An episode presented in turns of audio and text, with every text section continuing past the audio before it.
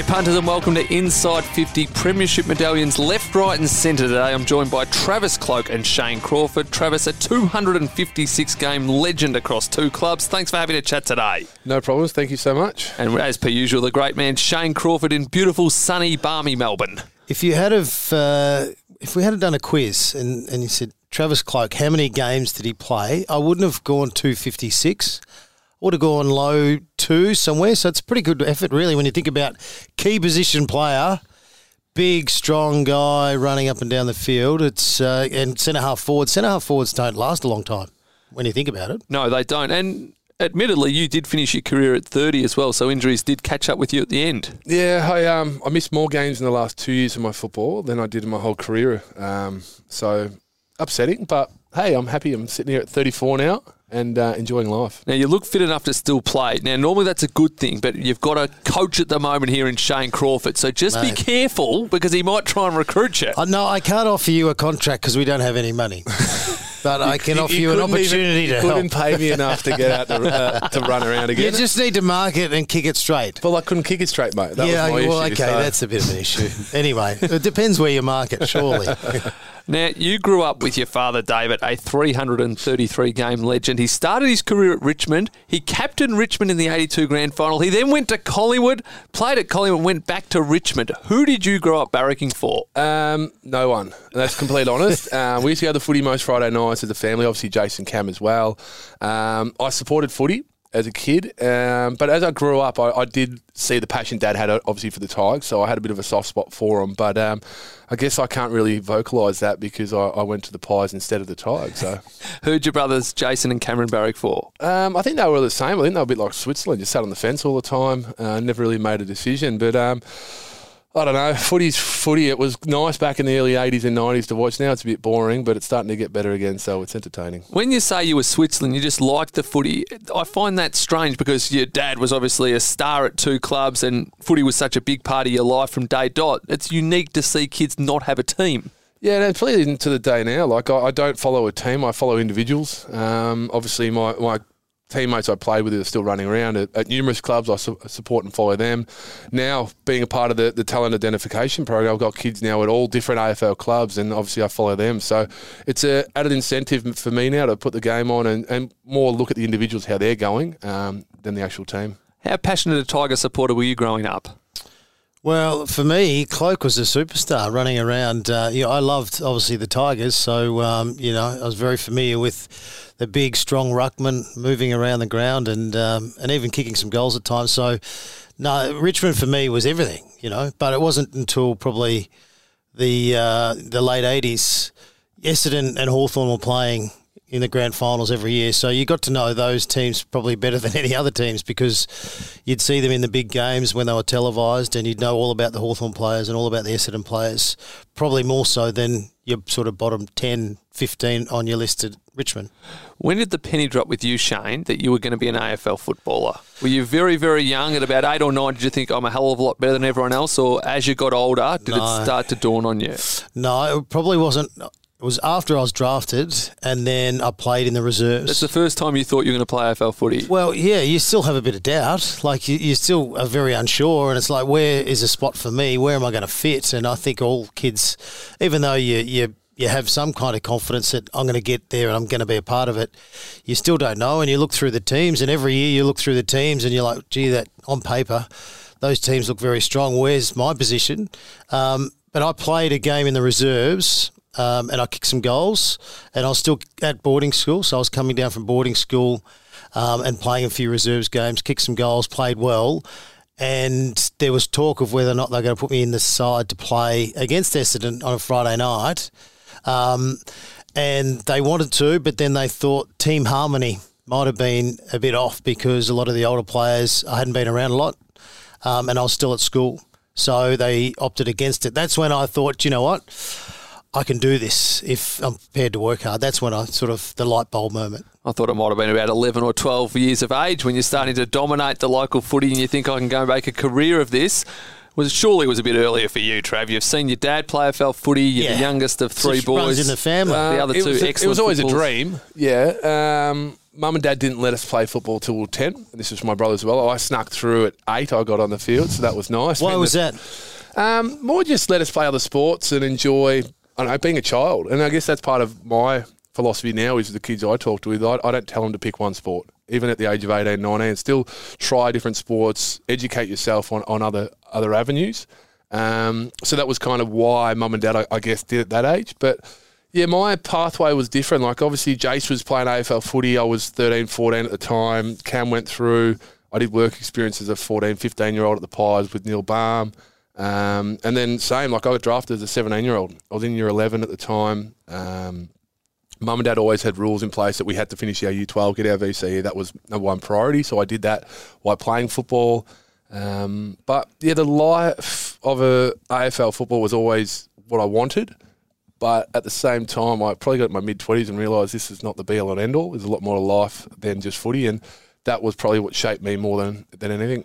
From the moment Jason started his career and he made a really great start to his career, the word was there's three Clokes and the youngest one is the best. How much truth to that was there? Well, we look at the Selwoods and the, the youngest wasn't the best in that one, so I think it's a bit of a myth. But um, yeah, I, I guess me going to Collingwood played took Cam's spot actually in our side. Um, we're very similar in build. He played a bit more ruck forward, um, but yeah, that was the the talk of the town at the time. But I don't necessarily agree. Like Jace had a fantastic career. Yes, got reported in the O2 Grand Final, and that was probably the the downfall of his career. Um, Cam struggled with shoulder injuries. I think he had seven or eight shoulder reconstructions in his time, and still was on an AFL list for t- nearly ten years. So if you're looking at time spent on AFL lists, they both had pretty successful careers. Um, maybe, yeah, I just got the games and the individual and team accolades to go along with the games that kind of looks a bit more shiny on paper. And, and being the youngest too in the backyard, I'd imagine you got to get a kick. So you, you fight and you're learning off, you know, obviously your older brothers got who are going pretty Four well. boys yourself? Is that So- kind of how it works at home? Well, sort of, if they're not climbing trees and jumping fences. But that, that's the way it is. If you want a kick, you got to go and get it yourself. yeah, survival happens in the backyard at home when you, you're one of five and definitely two other brothers. And Yeah. little do you know, that's that's the training for professional football later in life when you've got you know such wonderful you know footballers and, and good brothers coming through to push you all the way. So Well, there's something There's to it, obviously, because you and your brother played AFL. You and your two brothers played AFL, so we might be onto something. This might be the new training the regime. Selwoods hold the record. Yes. Well, they- will this weekend, weekend. hold the record. They break the record, take it away from the Danahers. So there is something in that, Quiddy. Absolutely superb. Good for the horse breeding as well. You could just go to the sales and pick out some that have got good siblings. Now, you could the family could have gone to both Richmond and Collingwood under the father son rule. Now, Jason was the first one up. He elected to go to Collingwood. What are your memories of that? Yeah, Richmond were, were into Jace. Um, but I think at the time, yeah, I couldn't tell you why that he actually picked the Pies over the Tigers. But I, I guess for him, it was kind of where the list and where they were at as, as a side and where they were going. Obviously, a little bit of the ties too. Mick was coach. Um, so obviously, Dad's relationship with him as well obviously makes it a little bit easier that way. But um, I couldn't tell you why that one was done. The option for Cam wasn't there. Tigers weren't interested. Okay. Um, so Cam went father son, but the Pies were really keen on him, and that's why. Uh, mine was a really interesting one. I had um, the Tigers. I've almost thrown the kitchen sink at me to, to go there. Um, Noel Judkins was a recruit at the Pies at the time, and this is when you could sign father son like mid season or whatever, and it's all done. And I was at Noel's June or July, and obviously negotiations and talks and whatever going through. And Spud was the coach, obviously at the Tigers at this time, and lived around the corner. And he came around to, to just for as he did on a Wednesday night. We were sitting there, Dad and I, just having a chat, um, and there was a contract sitting on the table, type of thing. And Spud walked in with a couple of drinks and said, "Oh, I guess I'm too late then for that. Let's just sit down and have a drink." And that was kind of what happened there, and that kind of got the ball rolling of why I went to the Pies in the end. But the real reason why I went to the Pies is obviously they were transitioning from Vic Park to the Holden Centre at the time. Um, they were just really bottomed, bottomed out a little bit, but starting to really climb back up the ladder. Um, so the opportunity for me to be a part of, I guess, a, a successful club was was an option, but also the idea of playing with both my brothers was a real selling point. And you got to do that for the first three years. Your first two years at Collingwood, I think, like most young forwards, you take a little while to develop, but it was your third year where you absolutely exploded. At just 20 years of age, you won the Collingwood Best and Fairest. Absolutely sensational. But it must have been a bit of a bittersweet year because in that exact same year, both your brothers got moved on from the club. Yeah, I got told 20 minutes before I won the award that both brothers were getting What? delisted. So, um, You're kidding me? How'd that happen? Oh, footy clubs, Chinese whispers, things move very quickly. But um, yeah, it was a, it was an interesting uh, day, um, but also an interesting year. And I guess that moment of my career was when I kind of really realised that footy is a business. It's not just a, a sport or a job or an opportunity. Um, you got to make the most of it. So from then on, I really knuckled down and, and trained and made myself as professional as I could on and off the field, and also at the club and also at home. I moved out of home that year, bought myself a place in town, so my travel was a lot shorter. I spend a lot more time at the club and, and learning and perfecting my own craft. And um, from then on, um, I guess, yeah, my footy did blossom, but at the same time, I, I realised and had the fun taken away at, at the age of 20. It's. Uh, I, I just want to backtrack when you say Richmond were throwing the kitchen sink at you. So, so Spuds walked in with a couple of beers. You're probably underage at the time. Yeah, I was anyway, underage. so yeah. you weren't no, that was for the adults in the room, not the, the, the But then, uh, so when you're in that situation, when you're very much in demand, especially being a key forward, um, which are very hard to find, and we know that they really set you up for great success. So, what do you say when the kitchen sink was Oh, thrown at you? um, you know, I guess back then, like people talk about paper bags, but this wasn't a paper bag. Well, this is, uh, I guess it's just brick and, bricks and mortar. I guess you can put it that Yeah, way. yep, um, yep. Outside of Melbourne, it's more of an investment opportunity. So little things like that. yeah, um, yeah, yeah. And just to entice you across the line. And it- Yeah. it's not to say there's anything. Uh, you know, against the rules, but it's like okay, well, we can help you get into this development and a lot. and less, that's what it was, Shane. you Yeah, know. more the opportunity of like this is our broader community of our business of our club. We can help you with investment opportunities, and we can steer you in the right direction. And I guess that's why players do move from other clubs to big power clubs because their connection is so so wide and broad. And um, the people you meet through some of these football clubs are amazing businessmen, and they can ho- hopefully put you in good stead for your whole life. Have you kept an eye on that development and that? No, I haven't. No, How much you gave hopefully up? it went under. And this is a man that knows all about this. Didn't you get offered a McDonald's franchise? Well, I got a, a- an opportunity to be uh, part of a McDonald's to go to Port Adelaide, and every time I drive past McDonald's, I just dream that could feed my family forever. so how did that come about? You were meeting the power, and they said, "Come across, and this is what we can it, offer was, you." it was obviously through my management group, but um, yeah, Port Adelaide were forming and and trying to find established players and so forth. So there was an opportunity, a long term deal, and uh, yes, there was lots of things suggested. So. If they had have asked three or four years later, I'd be there working behind the counter. Don't worry. but um, you know, it's all about timing, and I was very settled and very sort of happy with my environment. But you, you do, like, and that's the thing. You got to, as Trev said, you got to get your head into a space where you think, okay, what's going to be best for me? Where am I going to play my best football? You know, where are my mates? And you know that all comes into play. So, um, and another thing he, he said is, you know, that little cocoon of a an environment football can be. You know, you sort of you don't realise until you're out of it. Oh, there's a lot more going on in the world. But um, that's what a lot of footballers don't realise. They they come up through the under 18s and then they're in that environment and they're not let her out. And when they're finally out, they realise, oh my goodness. So I just imagine if they have a different life early on without football and then they come back to it, whether or not they stay committed to it. So it does play tricks with your mind. That winter chill is right around the corner, but the AFL is only heating up. And so is TAB's same game multi, where you can combine your favourite AFL markets like head to head, anytime goal kicker, and total disposals, all in the one bet to get bigger odds. It's available all season long on the TAB app and website. Build your same game multi with TAB today. TAB, long may we play. Available online for TAB account customers only. Gamble responsibly. Call Gamblers Help 1 800 858 858. One thing I get frustrated with is how clubs and especially supporters demand loyalty, but it's a one way street. So we've just seen both your brothers moved out the door, and then not long after that, there's a contract offer from Fremantle for you.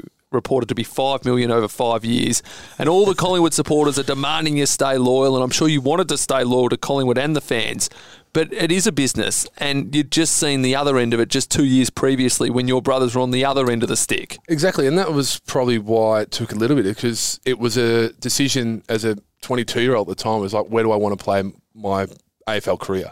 Um, do I want to play here in Melbourne? Do I want to move to the other side of town? Well, my family and my friends are here, um, and that was your the- new football friends. You've been there for three or four years. and you established great it's- and it's- friendships. Footy clubs are the best place you'll ever be around. Like there's some of the lifelong friends I've got from there. I'll, I'll never lose, and it's the best thing that's ever happened to me personally. Um, but yeah, it was a, it was a tough decision, but at the same time, I always wanted to stay at Collingwood, and even when I left it at the end of my career, I, I didn't want to leave, but it was what was going to be best for me to find the love for footy and, and to regenerate that that spark for me. And um, sometimes you got to do things for yourself to, I don't know, make your mind at ease. And you were trying to hang around to be a part of the Rat Pack. You wanted to be the That's extra def- number. Is that right? definitely not me, but um, I enjoyed from afar seeing how they operated. Um, yeah, this. Well, how do you how do you describe you know teammates like Dane Swan and and um, you know those types? Heath Shaw, very very good guys, lots of fun to be around. But um, surely that is just like your own little you know show every day you turn yeah, up to it, train. it was it was interesting. Like he's sure, like ADD. I don't know what's wrong with him, but he's so funny to be. around. Even now, like funny text messages you could get from him. Um, he's just an interesting character, and that's why we love these people in footy. Like if they're all clones of the one person, the game would be so boring. We wouldn't watch it and pay attention. But because there is so diverse in the personalities, even the professionalisms are so different now. Um, it's amazing, and that's yeah.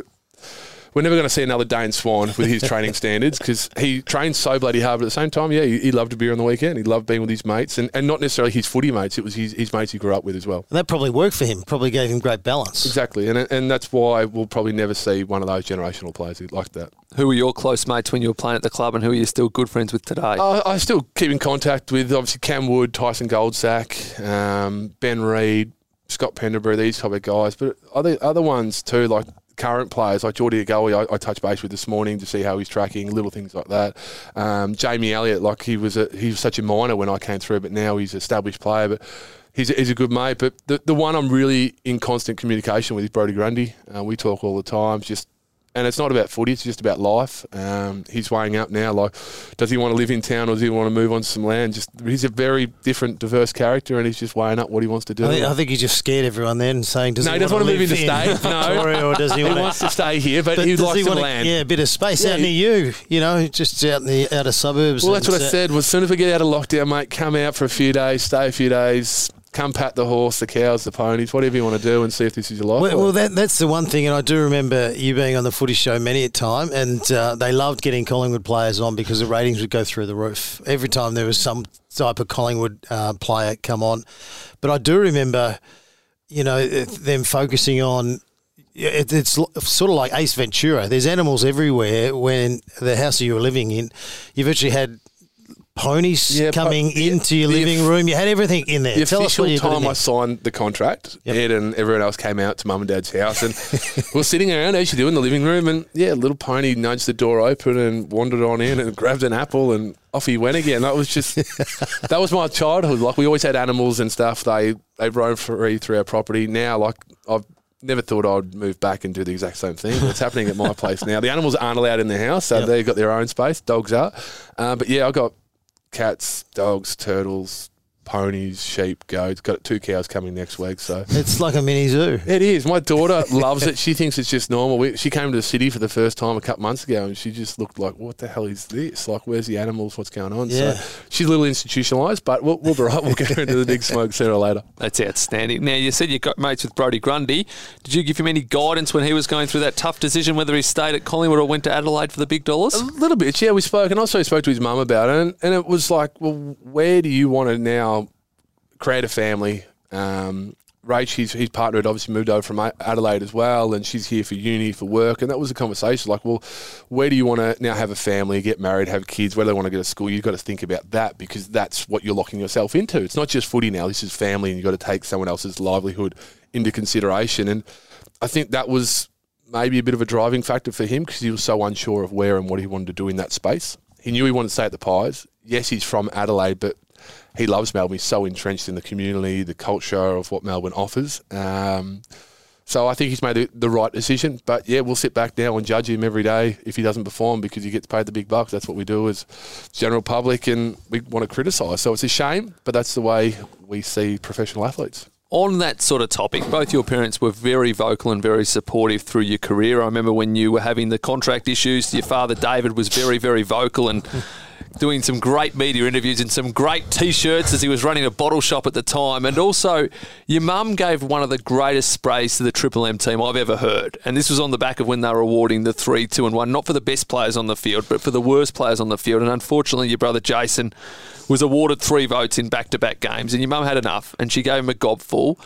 How important was that now? And in retrospect, how important do you think is that she basically stood up against bullying? And I think in this day and age, when there's so much focus on the mental health, do you think is that something you look back and you're quite proud that she did, and it's great that it's been eradicated? Yeah, I, I definitely. Like mum and dad, they'll back me in no matter what. I could have done the most random or the wrong thing, but you know what? They'll always be in my corner and look after me and support. And I guess that's what you want from a mum and dad.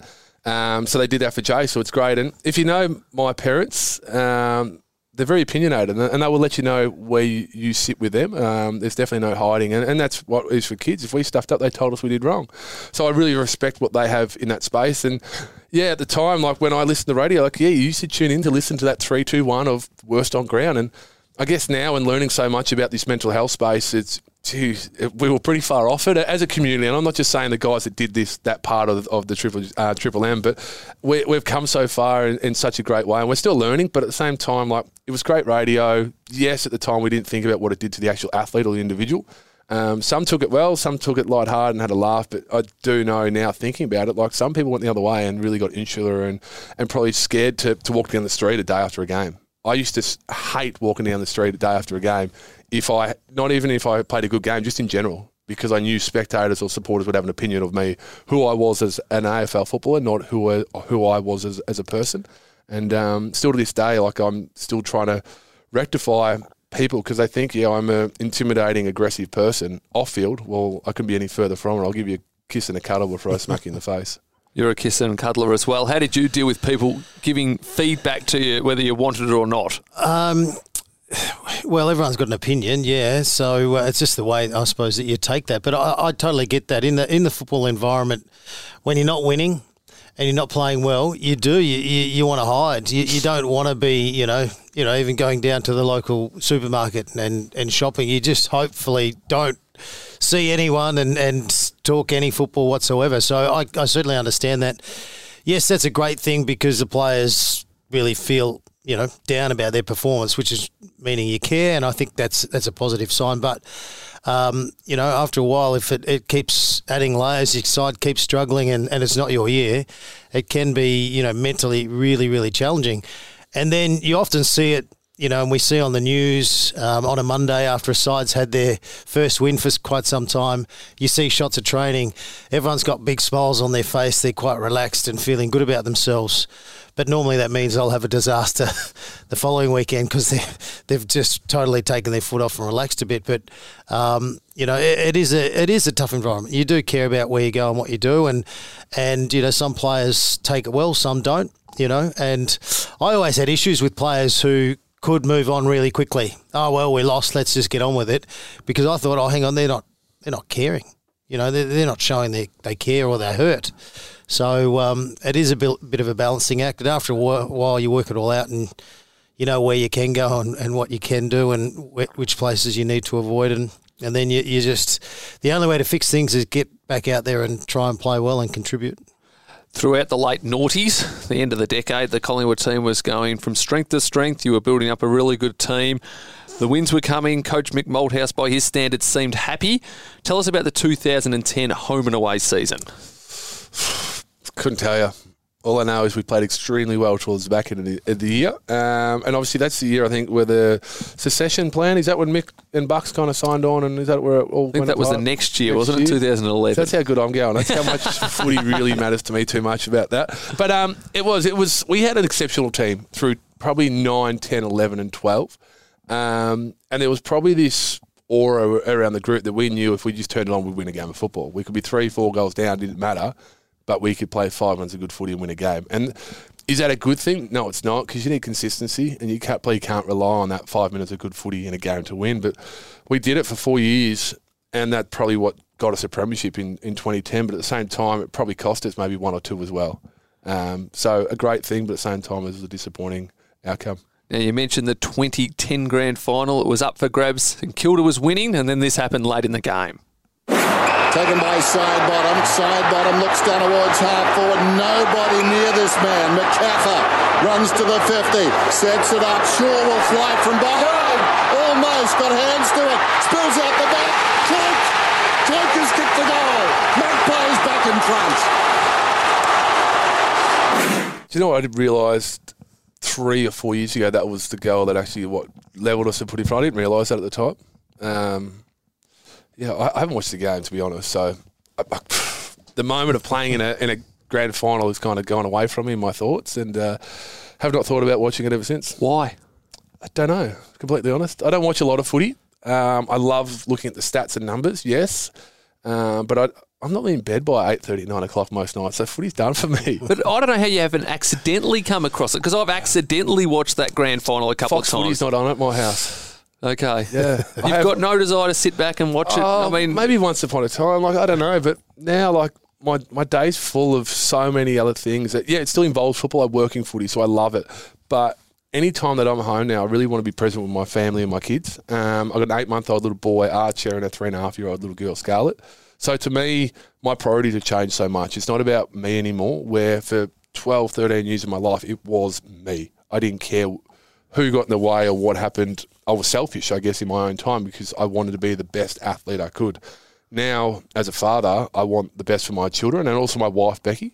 Um, so it's really changed my priorities of what and where I want to go in life. I, I don't want to work 16, 17 hour days anymore. That's what I used to do as a footballer. I was fanatical of the way I went about things. Now, I love my work, I love that, but I, I, I leave that at the door now. And that's football sometimes as well, watching and, and probably being a supporter. so when you're having a beer with your Collingwood mates, do you talk footy? Do you talk anything but footy or a bit in between? a bit of everything.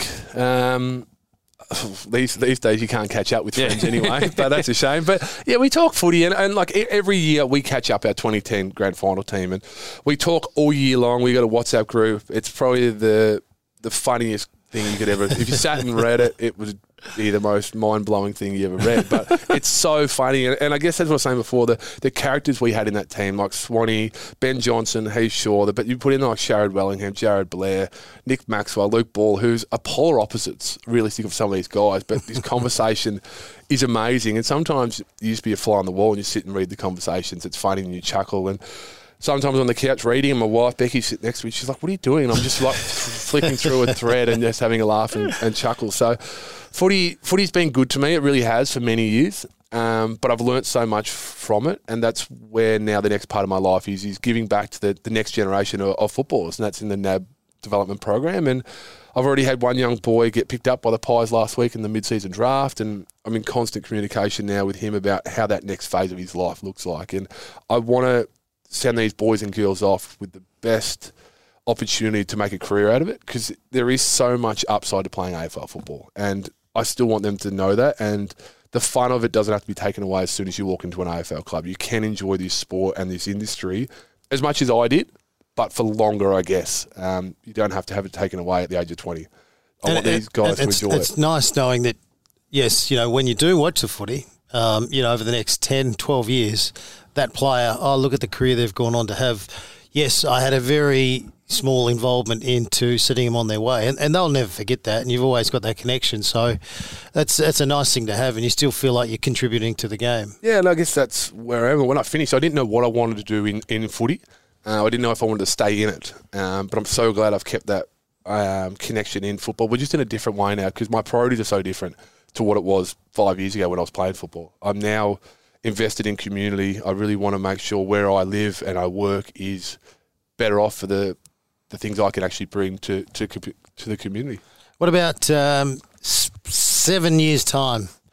The kids are going, Dad, we really want to watch you run around and play footy. And so you're going to have to go, oh, gee, I'm going to have to do another pre-season, get myself up for Super Rules and run around and get a kick. That's quite nice. It will be, yeah. My daughter has just found out what a football is over the last couple of weeks, and she's in the corridor trying to kick it. And I'm in my head going, shit, does she want to play football or ride horses? And in my head, I'm like, well, I wouldn't mind her to play football because it doesn't cost an arm and a leg. Horses. Well, Pe- Peter Moody's daughter, um, or daughters, are very, very good. Uh, they do a great job. One is the ruckman at Carlton, I think, and um, she's fantastic. So, you know, I'm sure she's done a lot of horse riding growing up, but, um, you know, it can work. You can have a bit of both. Yeah, but um, as I said, you could not convince me to play another game of football. I'm that far away from wanting to play footy, and I know we're looking in the future, seven, ten years. I think I'll still have the same mindset.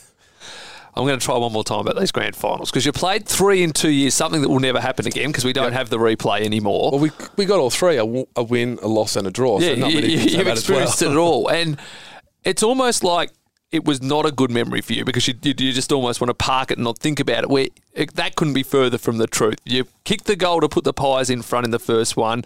The second one, you won a premiership, and even the Geelong Grand Final, you personally were outstanding. You probably would have been close to the Norm Smith medalist had the Pies had a better second half. So it's interesting that you haven't watched them, and you don't really sound like you want to talk about them too much, even though all three would have been a positive experience for you. Yeah, well, we blame Reedy for the 2011 one, to be honest. So Pods got injured late in the second, so um, that's the game that obviously Tomahawk had his breakout and played fantastic in the second half. So we blame Reedy for that, so that's all right. So um, yeah, it was that game was going well. Um, got to play alongside or against two of my favourite opponents, Tommy Lonergan and Harry Taylor. I really loved playing against them. So to have that in the grand final was um, super. Um, yeah, the, the draw was just fascinating because all I remember really from that game is standing around for five minutes afterwards and everybody talking about is it golden goal, extra five minutes, or is that just it? Like, what is it? Nobody knew. So for someone who, I don't know, put your blood, sweat, and tears into achieving a grand final, you tick that, but then all of a sudden you have a draw, and you're like, well, what do we do, and where do we go from here? And then all of a sudden that was when when Nick Maxwell really stood up and said, "No, get in here, let's get off, let's recharge, and we'll be back here in a week." And I think that's probably what helped us because we changed our mindset from what do we do to you know what we're coming back in seven days straight away. And um, yeah, we got the ultimate success as, as Croft did many times, and it's enjoyable and great. But I probably didn't realise that it really is a once in a lifetime opportunity to be a part of a premiership side. It was amazing the drawn grand final because even um, you know even all of us who work around football at times were like, oh no, that means we've got to come back for another week of work and focus on another grand final. But I, I do remember that really clearly because that was St Kilda threw everything they had. They absolutely threw everything. They had players on one leg. Um, you know, just you could tell that they'd got themselves ready for that match, and there was no next week for them. And then, unfortunately for them, they had to try and recover, get themselves ready to go. You guys were certainties the next week. I don't know if you actually felt that in your mindset, but everyone was thinking, you know, if Collingwood can get themselves going, uh, St Kilda threw everything at you. Did you go into that second week thinking, boys, we, we just need to be on. We know we can win this. Just be on. Away we go. Or is it like, oh, hang on, they they've scared the bejesus out of us. Yeah, we need to bit A and bit of we B. need to switch really. Um, it was always going to be a matter of whichever team struck first, and, and to really put the best foot forward. That the other team's just going to chuck it in and go, it's too hard. Um, because yeah, a game of footy does take everything out of you physically, but also mentally. And I think that's what, probably looking back at now, the advantage was we went to our function after the drawn grand final with our supporters and family and still stayed there, but we also realised that this is an opportunity still for us to, to reset and recharge for the week after. And I think that's what we did well, where uh, St Kilda actually didn't go to their after-match function. So they went home and maybe on their own and dwelled about the outcome of what didn't happen. Um, so yeah, we actually stayed together, gelled, and I think that is probably the the difference in the end. Is maybe us going to a function, which is on modern days is the worst thing to do. um, but yeah, it probably brought us together as a group and realised, you know what, we're in this together, win, lose or draw the week the week later, and um, yeah, we ended up walking away with the cut, which is nice, and an opportunity for the AFL to redo the entertainment because Meat Loaf was the first one, and then they had the. the Did the you get to one. witness any of Meat Loaf, or you would have been locked away in the room? I heard bits. I went and saw him at Day on the Green later on in like December, and I realised I was like, wonder why the AFL had a sook about him. He was pathetic. So He was bad that Yeah. day too, was he? Just yeah, done. Yeah, done. No good. Past So, his um, use by date. Yeah, but it was nice down at like Rochford. It's a beautiful place to go to. But um, just Had a drink or music. two. Just no meatloaf. Yeah. It was an interesting time at the Collingwood Football Club, and as you mentioned, the succession plan. You played the first half of your career under Mick Malthouse. What was Mick like? Was Mick in person like what we see on the TV, or is there a different side to Mick? Mick's a fascinating man. I, I sat down with him probably a month ago and had dinner with him. We're at a game of footy, and it was so good to see him in a different manner once again. And I, I love Mick and, and the net and the family. And I grew up, well, I went to creche with his kids, for God's sake. Like, we, we've known each other from day dot. But um, Mick was a man who really cared about people as individuals. Realistically, like I say, he was a second father for me at a football at the football club. Um, he cared about who I was and what I could do on field, but also what I was doing at school and, and away with my my family, um, which is fantastic for me. But gee, he was good in motivating players and the group, and I guess that's the difference. Is Bucks was an educator about X's and O's and game plans. Mick was really about motivating you to get up. If you can't get up to play a game of footy, well, there's something wrong. Um, I learnt so much about myself under Mick and also as under Bucks, but just in different ways. It sounds like you've got nothing but great things to say about Mick. He's been very close with your father, David. How cutting was it then after those comments he made about Jason following the grand final, where he didn't play particularly well, having been suspended the year before? And Mick basically said he played better the year he was suspended. Um, yeah, hearing the comments was quite interesting. Um, and it, it, does hurt as an individual. Like, I'm sure Jace was sitting there going, shit, that's my, my coach saying that about me. But this is a business and it's a multi million dollar business. And we, we do need to realise that. And sometimes you need criticism. Um, it's not all blue skies sometimes, and you've got to take that on board. And I, I know that, and I, I realise that. But at the time, yeah, I, I know that, yeah, within a family, like, we are pretty pissed off. But at the same time, it is what it is, and it's probably reality as well. Like, that's what happened. Um, did it work for Jace? Now, that was probably the downfall of his AFL career, to be completely honest. And he probably knows that too, because um, he couldn't reinvent himself. He was never a forward, and I guess that's where he played that day as a forward. Um, but sometimes you say things and you don't really mean it that way, but you can't take it back. That's just what it is, and we move on. And moving on is what Collingwood did from Mick, and they made the plan for Buckley to come in. At the time, it raised a few eyebrows. I think it's safe to say it didn't go as smoothly as Collingwood would have liked, with Mick leaving the football club not long after. What did you make of it at the time, and how do you look back on that decision? Oh, I hear so many different stories about it. we as players signed a petition to get Mick back. I don't remember hearing or seeing or doing any of that. And like, I don't know if I was just head in the clouds and I just enjoyed myself. And I'm sure you'd remember. You know, yeah, like for me, I never scribbled like something down. That's for sure. Like, mm.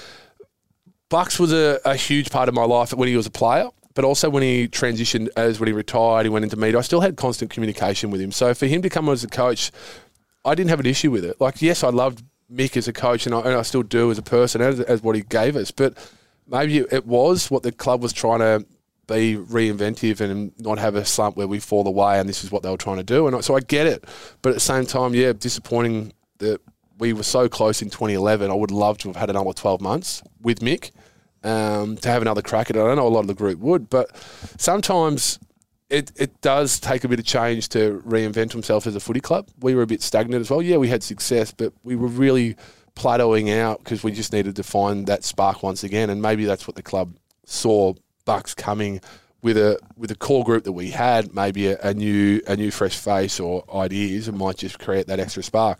It didn't work out, no. Um, but I guess we sit here and we, we look at Mick's coaching career now in Bucks like who's the more successful at Collingwood? Well, do we say Mickey's because he got success in a premiership? Well, maybe, but do we look at the development of individuals now under Bucks as success also? So I'm really not too sure. I'm torn on who's probably had that better career as a coach, but at the same time, what they've done away from footy for that football club as individuals um, has been sensational. And he, Bucks as a coach, had to really sort of reinvent himself as well because we know he's a super serious. Uh, you know, when he trains and, and when he was a player, but also, you know, in his first early years as a coach, it's like, oh, there's not, not much fun happening there. You know, he obviously wanted to achieve the, the highest level that he could possibly be, which was make a grand final, win a grand final. So, did you see, um, you know, every year moments where he was trying to change, trying to, I suppose, be a bit more relaxed at times? Because definitely towards the end of his, his coaching career, his press conferences were were fantastic. He'd always have a great rapport with all the media. You could see he was very relaxed, but early on, it was very different. Yeah, I guess this is the evolution of Nathan Buckley from a, a serious, uptight player to a coach, and he's got to sell the brand, and that's probably what he wasn't doing to start with. Because, yeah, he's an intimidating person. Like if you meet Bucks and you, you get him on the wrong day, like gee, he's, a, he's blunt, but at the same time, you know it comes from a, a, a good place. But he definitely evolved as, as a coach and also as a person. I think um, we sit back and we judge individuals in the spotlight so hardly. Um, we never know what's actually happening behind closed doors or how people go about it. And um, yeah, he's had a interesting 12, well, not 10 years as a coach, um, 18 months even personally for him. Like, it's it's tough, and you never wish things like that of, of, um, against like your, your worst uh, enemy. Um, but I guess yeah, we're sitting here too today with news breaking, and I know footy is footy. It's so entertaining, but I'll um, I'll give Bucks a call on my way home today to see how he's tracking and touch base. But I I love the the bloke. Um, yes, he's sacked me twice. It doesn't happen very often as a coach. Twice? Also, well, as a, as a player and also as a coach. But I still um, I still love him. You're still going to give him a call. You've still got lots of love for him. Yeah, bloody oath. That's pretty good. Um, it takes a bit to really piss me off. If you piss Yeah. me off, you've done something. Maybe if they seriously. sack you three times. three times. a All right. I'm not calling him Not ever again. Back. So um, no, I, I look forward to, to seeing what's next for Bucks. Like I really do. Like he's he cannot be lost to footy. He's such a good brain. Will he coach a good- again? I hope not. Hope not. Hope not for himself. I hope he goes in the media because he's got such a good head. Um, the way he sees the game. And I'd really love to see his personality come out more. I think he's really I just think he's so driven in that space. Like he, he's he's just a high achiever. He, he he wants to get to the top of the mountain. So maybe have a year out, but I've got a feeling we're going to see him back around. Maybe the premiership is going to drive him to coach again. We missed it as a player, um, and that was always the driving factor. He wanted one as a player, so I guess that's why you roll into the next thing of coaching to get one as a coach. He got close and missed out in 2018, I think it was, and um, yeah, maybe who knows? We sit back and maybe there's another chapter to his story. Shane Crawford, you've sat here and spoken to me about Robert Harvey being your hardest ever opponent. You speak glowingly about the man, and he's been given the reins to coach Collingwood to the end of the season. What do you make of this appointment? How do you think he'll go? Well, I think it's the right thing to do. Obviously, if Nathan Buckley is stepping down, um, you know he's been involved with that football club for a long, long time. Someone who you'd know obviously very, very well, Trav. But um, I, I think it's it's the right thing to do because Robert Harvey, um, you know, he's done a huge apprenticeship for a long, long time. Uh, he put his hand up for the St Kilda gig only a few years ago.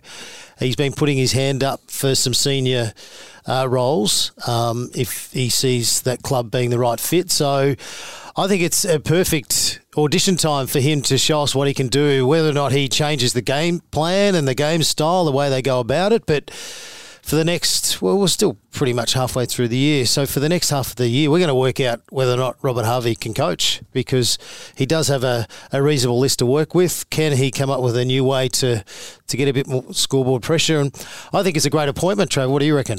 I look forward to seeing how it pans out. Obviously, Banger's been there for many years at the Pies, exceptional football brain. And as you said, he, he has tried for, for numerous jobs where fit best at other clubs. So I look forward to seeing how Robert goes about it and putting his own stamp, I guess, on the next few weeks because he's such a, a loving, caring guy. And I think that's what you kind of need at this time of, um, of the season when your senior um, coach steps aside. So you need someone who's going to be there to support because so many of the boys are going to be so indecisive about where the next 10 weeks go for them individually. And he, he would have had a choice too, whether or not he, yep, I'll take on the, the role from here. And a lot of coaches in waiting don't want to do that. But I reckon, you know, as Trav said, he's a smart man and he would have said, right, this is my best chance to show what I can do with a, side, you know, that's been struggling a bit. Can I get them playing with a really good style? Can we hit the scoreboard a bit more? Can we be a bit more competitive? Can we win more? This is a great time for him to you know, fly the flag and say, listen, I can coach, I know what I'm doing. And who knows what may happen from there. We saw David Teague, he takes over, guess what? He gets the job. So you just never know what's going to happen because I'm sure Collingwood don't have a coach in mind right now. Uh, I'm sure they'll they'll do a lot huge interview process and make sure they get the right person for the next ten years, not necessarily someone to fill the role for the next year or so. Would Harvey be in pole position to get that job now, do you think? I, I, I, I don't know. Trav's been a part of the football club for a long, long time, and even over the last few years working at the football club, you would know better than anyone. I definitely think he's in the top couple, but at the same time, at like any club, you're you got to throw the net out and see what's out there. You got to ask coaches that aren't coaching. Speak to Ross, uh, Ross Lyon. See these type of guys that actually have any interest in coming back or being a part of the next phase of what this football club stands for. But you don't look past someone who's right under your nose sometimes, and that's what Banger I think is doing. He's put his hand up and said, "Hey, give me give me the opportunity. Give me ten weeks. See what I can do. If I can win more games than we lose, if I can." Bring or implement a small change to the game style that might reinvent four or five different players, and they see a change. Well, maybe that's enough for the powers to be at the club to to appoint him as the next senior coach. Will they have a crack at Clarkson? Well, look, it's funny because everyone goes, "Oh, there's not many coaches out there," but when you look at all the coaches and the opportunity they got, you know, you got Noble and you got Fagan, they come from nowhere. Well, not necessarily nowhere. They'd been doing a lot of work Yeah, left for a long, long time. Yeah, though. so so there's coaches everywhere. We saw so many assistants uh, put off during the COVID period. There's so many assistants who are just waiting for that opportunity, and they just need to get in front of people and show what they're capable of doing and, and impress in their interviews. Look, um, you know, Robert Harvey's a great suggestion. I love the fact that he's taken the game on over the next, you know, half of the season. I, I reckon that's an awesome way to show what you're capable of doing. Uh, Blake Caracella is one who's highly regarded, who's done a wonderful job. Um, you've got Leppitsch, but a left field suggestion for me, and someone who I know really well and I know what they're capable of, is Sam Mitchell. You know, I think he's set himself up really well at Box Hill, even though they haven't played a lot of games. He went over, he coached with West Coast, he's come back to Hawthorn.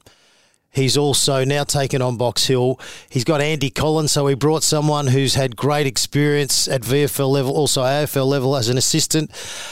I just think they'd be crazy not sitting down and interviewing someone like Sam Mitchell. And I know I push him a lot, but I push him for a reason because he's bloody good. And I think he's going to be a career coach. So it's a great opportunity right now for Collingwood to go and interview everyone, everyone under the sun. They should be interviewing 500 people for this job, narrow it down to 10, and then try and work out who's the best fit to go forward. And not, not just the best fit as a person, the best fit with a game style, someone who's prepared to be a bit different, to think a bit different, to play a bit different. And uh, I think a lot of those players I just mentioned bring that. That winter chill is right around the corner, but the AFL is only heating up. And so is TAB's same game multi, where you can combine your favourite AFL markets like head to head, anytime goal kicker, and total disposals, all in the one bet to get bigger odds. It's available all season long on the TAB app and website. Build your same game multi with TAB today. TAB, long may we play. Available online for TAB account customers only. Gamble responsibly. Call Gamblers Help 1 800 858 858. You've played under some great coaches. You played under Mick Malthouse. You played under Nathan Buckley. And as you just said, he sacked you and you went to the Western Bulldogs for that season. What was it like coming up against your former team, Collingwood? Well, in my what twelve years of playing for the Pies, we never played the Doggies round one ever. Um, I go to the Dogs, and I think in the November it gets announced Collingwood playing Doggies round one. I was like, well, this is a bit of coincidence, isn't it? um, it was interesting to say the least. Like they're your mates. Um, you play against them in intra clubs and training, and yes, but I guess it's um, it's very interesting because in intra matches you don't go as hard or as physical, but when there's four points and I guess you got a different jumper on you, you put your friendships aside and then you go whatever you need to do for that two hours, and that's what it came down to. And I remember walking out for that that day and um, standing alongside one of your good mates, like Ben Reid, and that's just what you got to do. You put your friendship aside for that two hours. Um, it was bittersweet, yeah, kicking that goal um, against them, and it's it's probably the one piece of footage that I've shown a few times since. And like Reedy comes around for dinner, and all of a sudden you sit on your phone and find it, and you flick it up on the screen, and you you sit next to having a laugh, and all of a sudden this comes on, and have a laugh and giggle with him, and just remind him about that one moment I kicked that one goal on him, and it, it, he has a bit of a chuckle and a laugh. So I I did enjoy myself at the Dogs. Um, it was short. Uh, it was only twelve months, but it kind of wasn't what I was. I wanted to go to a club that had culture integrity, and, and that's why I went to the Dogs.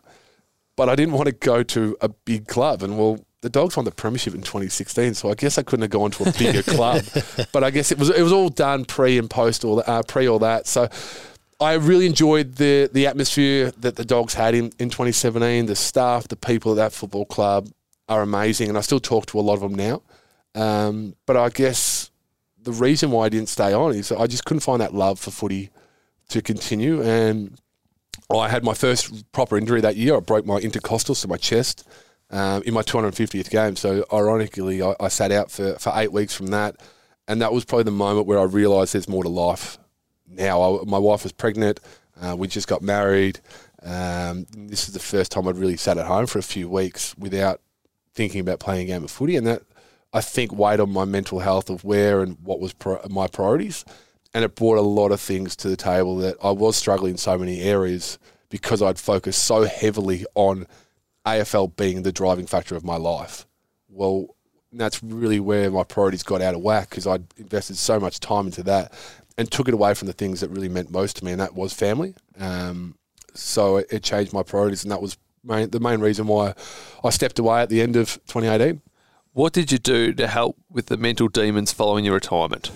Um, well, I, my daughter was born three days after I retired, so I didn't really have time to sit and dwell and feel sorry for myself. So it was a matter of waking up four or five times during the night, changing nappies, um, all hands on deck in that in that regard. So um, I loved it. I stayed home for the first eighteen months of her life. Um, and I'm I'm very lucky and I guess fortunate that my wife's very supportive of my choices in that as well, of wanting to be home for our children and helping out. And um, my my son's eight months now, and I've pretty much been home for the first eight months of his life as well because of COVID. I guess is a, a lucky thing for me, but um, I, I really am invested in, in my family. And that was the reason why footy kind of did stop because I had different priorities at, at the age of 30 uh, where realistically I should have had two or three years of, of AFL football, but I just didn't have it in me anymore. Most dads work longer when you have a child first.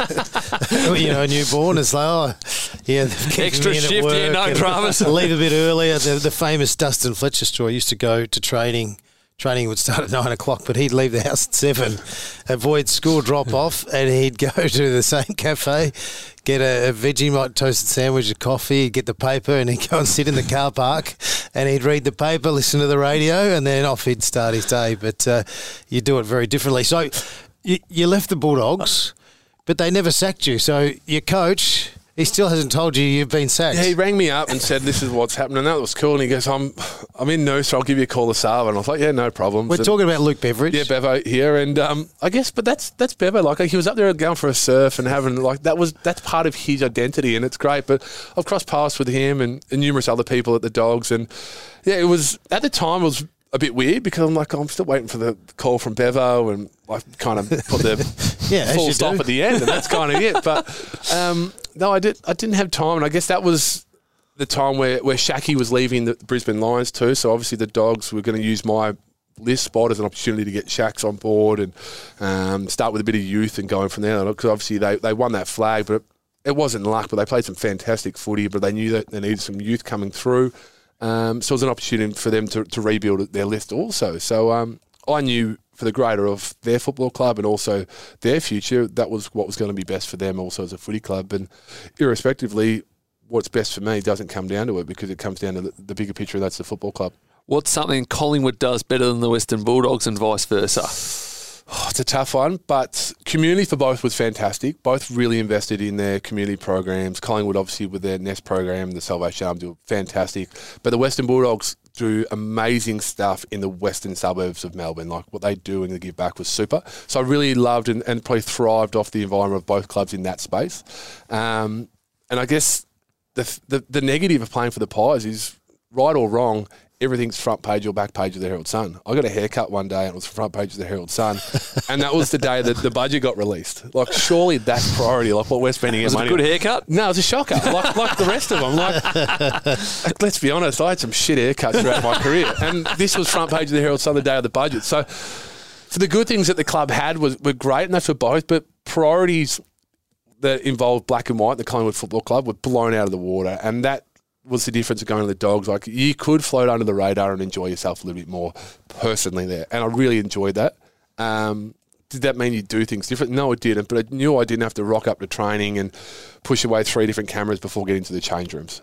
I had to replace my windscreen mirror three times my car because it broken into. Yes, at the, at the Dogs, but that was the difference of maybe where I was. that, that was it. you need to park in a, a better position. But um, the thing is, when I think back to Trav playing, it was all. He was very much Buddy Franklin style. Don't let him get the footy early in the game. Don't let him get his confidence up. And I do remember so many times where you'd get the uh, get the ball on the 50 metre arc out near the boundary, you'd go back and you'd kick those long goals. Is there something around goal kicking where the further you're out, the more relaxed you get at having a shot? We see St Kilda having a lot of issues in front of goals at the moment. So take us through a mindset for yourself. Is it further out, more relaxed, or the closer you get, you go, oh, hang on, I should be kicking these. I'm an AFL footballer. Yeah, it's got everything. And uh, I tell you now, if I could pinpoint it, I would have done. As a player, I did everything I could. I literally did headphones, noise, mindfulness, meditation, hypno stuff. They literally threw everything at me in that space. And now I could tell you everything you could do in your goal. I could be the best goal kicking coach because I know so many different Yeah. ideas and techniques. Just nothing worked for me. Um, was it because I didn't put the work in? No, I used to spend hours out there kicking footies down. I used to go down the Glenferrie Oval, the old stairs there, and just kick balls all the time on my own. But I couldn't make it work. I, for some reason, 15 to 20 out was my area. I just couldn't kick them. So, so as soon as you get the ball, um, you know, 15, 20 out, what goes on in your head? Straight away, you're thinking, A little bit, yeah. There's definitely away, like, I shit, I should've better kick this. this. Yeah. I can't miss this. What, like this, Yep. I'm a professional AFL football. This is what I do for my job. Yep. Surgeon's not going into an operation going, shit, which one do I cut? Um, so, yeah, a little bit of that. And, yeah, as you get out further, like the expectations to kick them probably drops. And But for me, it was the other way. The further I got out, in my head, I was like, I don't miss this. This, Yeah. is, this is easy. No, as soon as I got closer, I'm like, shit, what am I doing here? To the point where you, you miss him in the goal screen. You're like, I could kick this with my eyes closed 90% of the time. Yeah. But and did, did you think you got to a stage because you kicked how many goals? You kicked a lot of goals. Yeah, You someone said the other day, I don't know, 600 or something like that. Yeah, six hundred goals. That's unbelievable. M- Matty Richardson, Matt, what did he kick? Seven or eight hundred goals, like uh, maybe even more. I don't know. Imagine Something. if I could kick straight. That's well, you did kick straight a lot of the times. That's the thing. So, so I'm just trying to get into someone's head where you, you go into that negative. you don't space. want to get inside my head. No, mate. early on. so So, are you lining up for goal? Do you then go, okay, breathe, relax, take 10 steps, guide down? Are you doing 10, 20 things in your head, or Yeah, you go so trying to strip it back to I- no, just one, have momentum? Monday to? Friday, yeah, I had step by step. Same thing, run around, fatigue, whatever, come back, take that inhale breath, left leg went back, cock it type of thing. And then I was a 6 5 routine, three step follow through at the end. So I could tell you step by step what I did, uh, where my fingers were, everything like that. Like it was to the nth degree. But as soon as I, I crossed the line, start of a game, that went out. It was like, Yep. I always found it really hard to replicate what it was like to, to kick under fatigue. Um, there was days at training I used to get Anthony Rocca to pretty much beat me up and lay on me and scrap and wrestle. so you were having a shot on goal under match fatigue as such. But it was really hard to replicate. You run around for 5, 10K or whatever, and then all of a sudden you've got to compose yourself for this 20 seconds. That was the hardest part I couldn't replicate at training. Um, I, I still look at players that do it so well. Jack Riewoldt, um, Ruffy, like they did it exceptionally. They could almost alter their mindset and go, bang, this is my routine, go through. Um, And Ruffy had a, a rough period there for a while too, you know. So Yeah. I, I think all the forwards, you know, Nick Riewoldt had uh, had troubles there for a while as well with goal kicking. So it's definitely weren't alone. And when you kick them though, what about the raw of the Collingwood Oh, and crowd? I guess that's why you, you do play footy. Like the buzz, the enthusiasm, like hundred thousand people in a in a stadium is amazing. Like it really does make you play better. And I know that's bad to say as a professional athlete, you should play well no matter what, but it, it does help. And Hmm.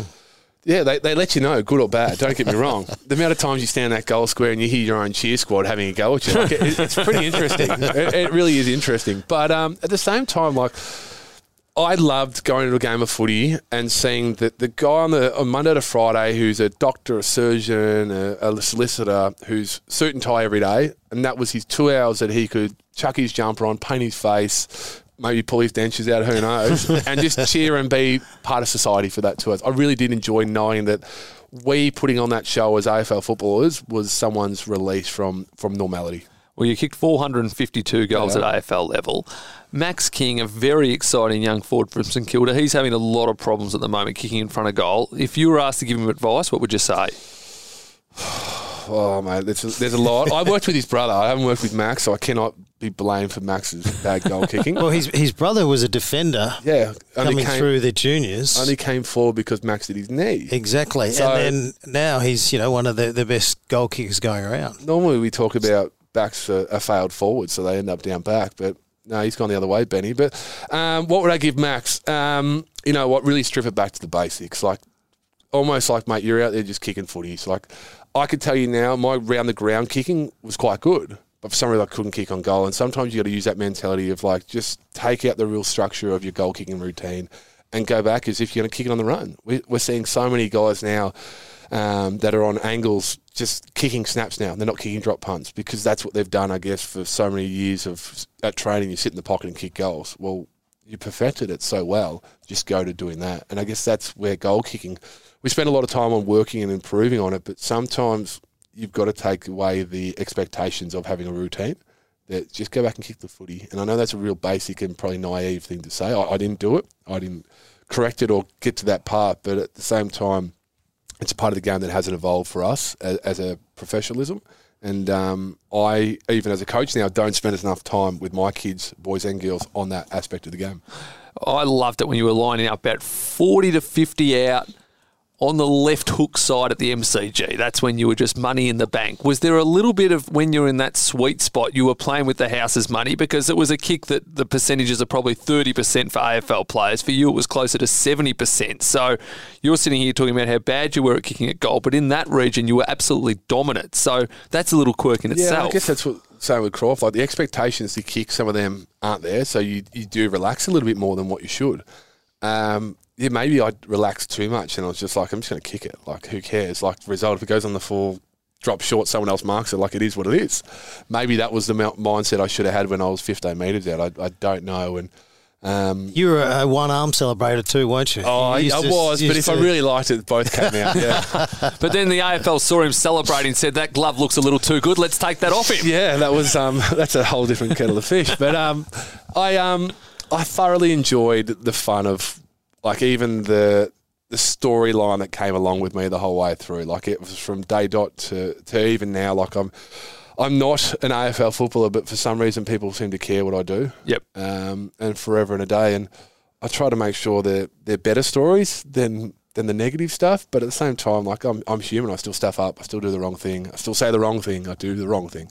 I don't care anymore what people think of me, and that's the difference now to who I was probably five six years ago. I really cared what people thought of me. Now I don't. Now, when people hear you've got a son, so many people, the first thing they'll say is, "Is he going to play for Collingwood?" Yeah, I How are you going to react to that? Do I you want him he playing was footy? 18 months, uh, 18 hours old. I posted a photo to social, and I, I share things. To someone said, "Oh, let's sign him up to father son." I was like, "Fuck, this kid's not even like a day old. Yeah. give me a spell." Um, he's a big bastard. He was 5.2 kilo or something. So Really? he's, yeah, he's huge. Um, but You mightn't like football. exactly, mate. I don't know what he wants to do. I've got Like, two boys who have they hate football. Beautiful. I love that. And they get great satisfaction. We hate football, Dad, at telling me to my face. Which ones Um, are they? So they're the you've got- twins. they're the they're the twins. twins. yeah. But um, you know, as, as Trav said, you know, we'll we'll work on them as they get into their Yeah, I- elevens and twelves. I don't. To completely honest, my daughter, as I said, picked a footy up for the other day, and she actually kicked it really well. And I was like, she's surprised. she must have got that from Becky. Um, but I do not care what my children choose to do. Like, yeah, if they want to play footy, great. I'll support them and um, see how we go. Like at the moment, both my kids, like my especially my daughter, she's right into her horses. She's got a couple of her own. My son started to cluck already. He's making this weird horse noise and stuff because he's around them so much. So I don't know. I think it's cheaper to play football Yes, than buy those extremely, horses extremely. those horses. Um, but I, I don't know, and I, I was always encouraged as a kid by my parents to try new sports and try new things, and I guess that was be, will be the mentality I would do with my own kids. Um, push them to try and do whatever they can. If they're academic, great, you do that. If you're not, if you're into sports or arts, drama, enjoy. This is your life. You live it the best way. All we are is just there, I guess, like a, a part is to steer them in the right direction. Well, it's been a great fun chat today. We've absolutely loved having you in. We're going to finish with some rapid fire questions at you, and then Shane Crawford, you're going to give us your best bet and your best multi for the weekend of footy action. So put your thinking hat on. Well, I drill Trav with these questions. Best player you've ever played against? Brett, uh, oh, it's tough. I played against a lot. Um, Rutten. Yep. Why? He, was the first player that always walked up, shook your hand, and then straight away, bang, elbow in the chest. like it was, you know what? Good luck, professionalism. That's what you do. And then the, all of a sudden, the siren went, "Well done, fantastic, have a good week." That I was like it. that. And I, I respect that as an as a athlete. Um, and at the same time, like he was exceptional for his football club as well. Best teammate? Oh, I really, I really enjoyed my relationship with Tyson Goldsack, um, on and off the field. Just funny guy, doing his own thing. Still, we don't talk daily, but at the same time, when you see each other, it's like you saw him yesterday. Best sledger you played with? Dane Swan. Best sledger you played against? He's sure. Even though he was my team, I played against him. He was very good as well. Were they both witty and funny? Yeah, you would literally like, like sometimes you're running past Swanee and someone's like heckling him and you'll say something and you, you start laughing and you and, and after game you're like, what did you actually say to him? And you, he tells you and you're just like, fuck, I cannot believe you actually said that in the middle of a football. Like just his knowingness to come up with random stuff. It was yeah exceptional. Favorite food? Ice cream. Favorite drink? Oh, it's a touchy one. I I love a, a cruiser. I don't drink beer, cannot stand beer, but I love a guava cruiser. Is, is that why you like hanging out with Campbell Brown? I know you live close to each other. He likes pineapple though. He loves his cruises as well. All these these hard, tough men of AFL drinking cruises. beautiful thing. A lot of sugar, but beautiful. Oh, geez, you'd both be dangerous, especially Campbell after a couple of cruises. Yeah, good things. yeah, they are superb. There's no doubt about that. Trav, we've loved having a chat. Thank you so much for this today.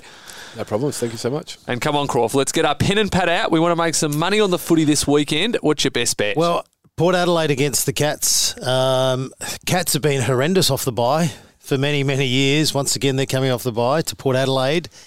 The game's in Adelaide. I just think get on, get on Port Adelaide. Uh, they'll be. They would have really set themselves for this, and they would know in the back of their minds that they can be a bit ring rusty. are they still um, your number one seed for the flag? Well, they're a bit inconsistent at times. No, I think Melbourne are. I think Melbourne have jumped ahead, but I still, I'm, I'm still thinking Port Adelaide are a different chance for sure.